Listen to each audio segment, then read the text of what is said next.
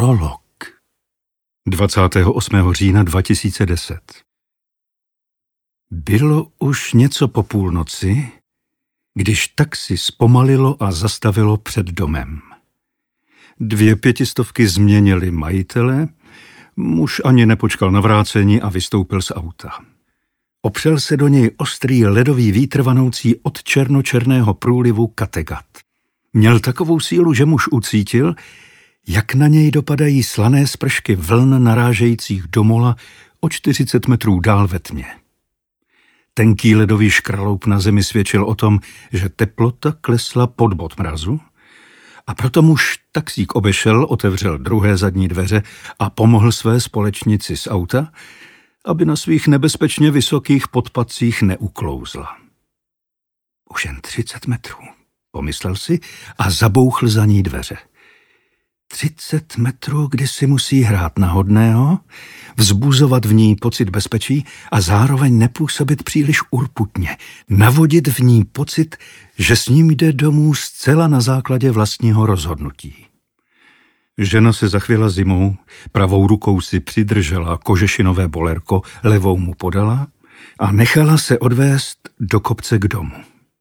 To bylo dobré znamení. Obzvlášť vzhledem k tomu, jak se nadřel během večeře, musel použít všechny své triky, jinak by ho prokoukla. Objevila by, že za jeho úsměvem se skrývá faleš a odešla by od stolu. Sešli se v Grand Hotelu Möhle, jak bylo domluveno. Čekala na něj ve vestibulu na kožené pohovce v ruce drink, dlouhé štíhlé nohy přehozené jednu přes druhou a jeho překvapilo, že vypadá úplně stejně jako na fotografii. Tmavé vlasy ostříhané na krátko, téměř na kluka, temně rudé rty a vysedlé lícní kosti. Všechno bylo přesně tak, jak si představoval. Dokonce i její obličej, o kterém si myslel, že je vyretušovaný, vypadal, jako by nikdy nebyl vystaven ničivému působení slunečních paprsků. To se skoro nikdy nestávalo. Spíš mu ve valné většině případů skutečnost přinesla zklamání. Šlo jen o to, jak velké to zklamání bude. Hrubá pleť, neupravené obočí a špeky na bocích, které se nedali zakrýt ani volným oblečením. Někdy se skutečnost lišila od fotografie natolik, že se otočil a odešel, ještě než se pozdravili. Ale jak už bylo řečeno, tento večer ho stál značné úsilí a on si cestou do kopce po cestičce vydlážděné kamenem z Höganesu a ozářené automatickým osvětlením umínil, že dnes v noci si opravdu zaslouží trochu si užít. Pobaví se tak, že ona se minimálně týden nepostaví na nohy, ale nejdřív potřeboval pojistku. Bez ní by si nemohl dovolit téměř nic. Proto se zastavil na dobře osvětleném místě, které zabírala bezpečnostní kamera a otočil se k ní. Žena se na něj podívala a on přitiskl své rty k jejím. Nemusela mu polibek oplatit, stačilo, aby se nebránila. Pokud ho od sebe neodstrčí ani mu nedá facku, on bude mít dostatek potřebných důkazů pro tvrzení, že všechno proběhlo dobrovolně, že obvinění namířená proti němu jsou jen chabě vykonstruovaný pokus dostat se k jeho penězům. Každopádně už brzy si s ní bude moct dělat, co bude chtít. Pomohl jí z bolerka a zavedli ji dál. Jako většina ostatních žen, které se dostaly až k němu do domu, marně skrývala ohromení nad útulným řešením místností, krbem, ve kterém už plápolal oheň a speciálně navrženým nábytkem. A nad obrazy, vedle nichž veškeré výstavy v Dankerově kulturním domě v Helsingborgu působily jako patlanice dětí z mateřské školky. Nabídl jí, jestli si nechce dát dole v baru drink – a tvrdil, že nikdo nedělá tak dobrá mochita jako on. Rozzářila se a následovala ho po schodech dolů. Nechal je jít před sebou bíle vydlážděnou chodbou kolem domácího wellness a řekl jí, aby pokračovala až na konec a u vestavěné knihovny odbočila vlevo. Udělala, co jí řekl. Ale když se ocitla v pokoji bez oken, stázavým výrazem se na něj otočila, jako všechny před ní. Všechny se divili, kdeže je ten slíbený bar. Místo něj byla v pokoji velká postel a čtyři masivní kovové kruhy s řemeny připevněnými k ocelovým lankům, která byla systémem kladek vedena podél stěn a podlahy. Všechno bylo natřené na bílo, aby to neupoutávalo pozornost. Udeřil ji trochu silněji, než chtěl.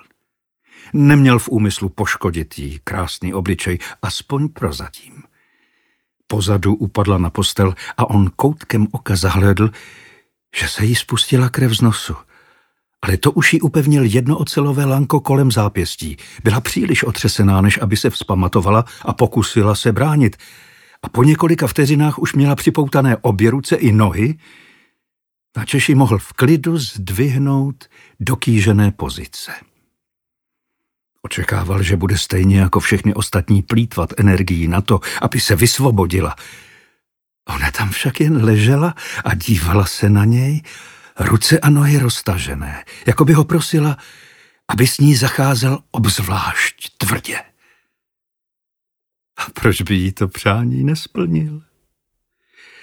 Otevřel skříň s všemožnými hračkami a nástroji, které za ta léta naschromáždil, vzal si zdravotnické nůžky a nedávno zakoupený roubík, nadspal ho do úst a upevnil ho řemínky. Stále žádný odpor.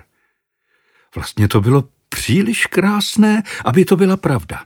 Na druhou stranu vzdor všemu dodával potřebné grády a bez něj nebude prožitek dokonalý. Sedl si na ní obkročmu a rozstřihl jí oblečení, potom na posteli vstal a prohlížel si její nahé tělo. Bylo štíhlé a vypracované, na jeho vkus možná až příliš hubené. Boky stejně jako účes měla téměř chlapecké a s každým nádechem a výdechem se jí na břiše rýsovaly svaly. Očividně blázen do cvičení. Prsa by určitě měla minimálně o dvě čísla větší, kdyby tolik neposilovala. Za to její paže se mu líbily. Byly téměř dokonalé s vyrýsovanými bicepsy a tricepsy. A její kuntička... Hmm, líbilo se mu, když se holili. A tahle ji měla tak hladionkou, jako by jí tam nikdy nevyrostl ani chloupek. Putoval očima po jejím těle směrem vzhůru, až se setkal s jejím pohledem. Mátl ho. Byla zcela v jeho moci a neměla tušení, co bude dál. A přesto z jejich očí nevyčetl nic víc než naprostý klid. Ona to chce. Jiné vysvětlení ho nenapadlo. Vypustil z úst pramínek slin, dopadl jí na tvář a stékal dolů po krku. Stále žádná reakce. Znovu se na ní posadil, sevřel mezi palcem a ukazováčkem její pravou bradavku a zmáčkl ji tak silně, až mu nehet na palci zbělal. Teď. Konečně v jejím pohledu rozeznal bolest a zákmit strachu.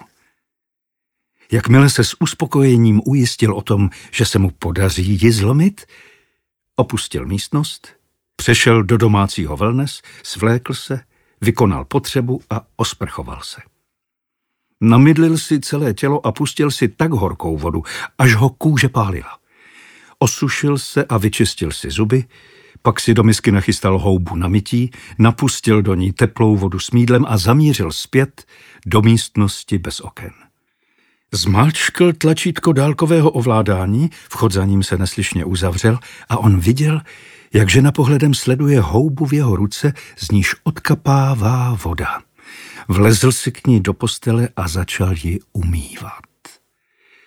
Ta procedura ho vzrušovala a on volnou rukou své erekci ještě napomohl, až ucítil, jak mu v žilách prudce pulzuje krev.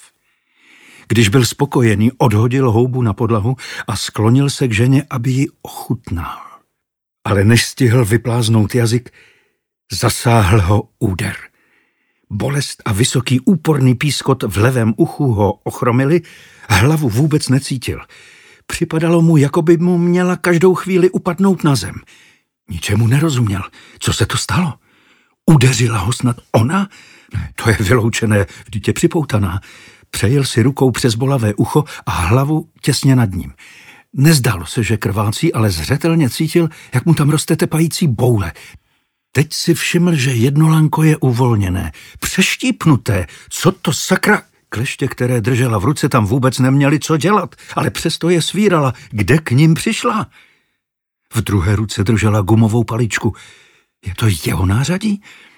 V duchu si procházel, co ve skříni skladuje, ale dostal se teprve k sadě byčíků, když ho žena udeřila paličkou po druhé. Tentokrát tak silně, že už žádnou bolest necítil a v bezvědomí se na svou oběť zhroutil.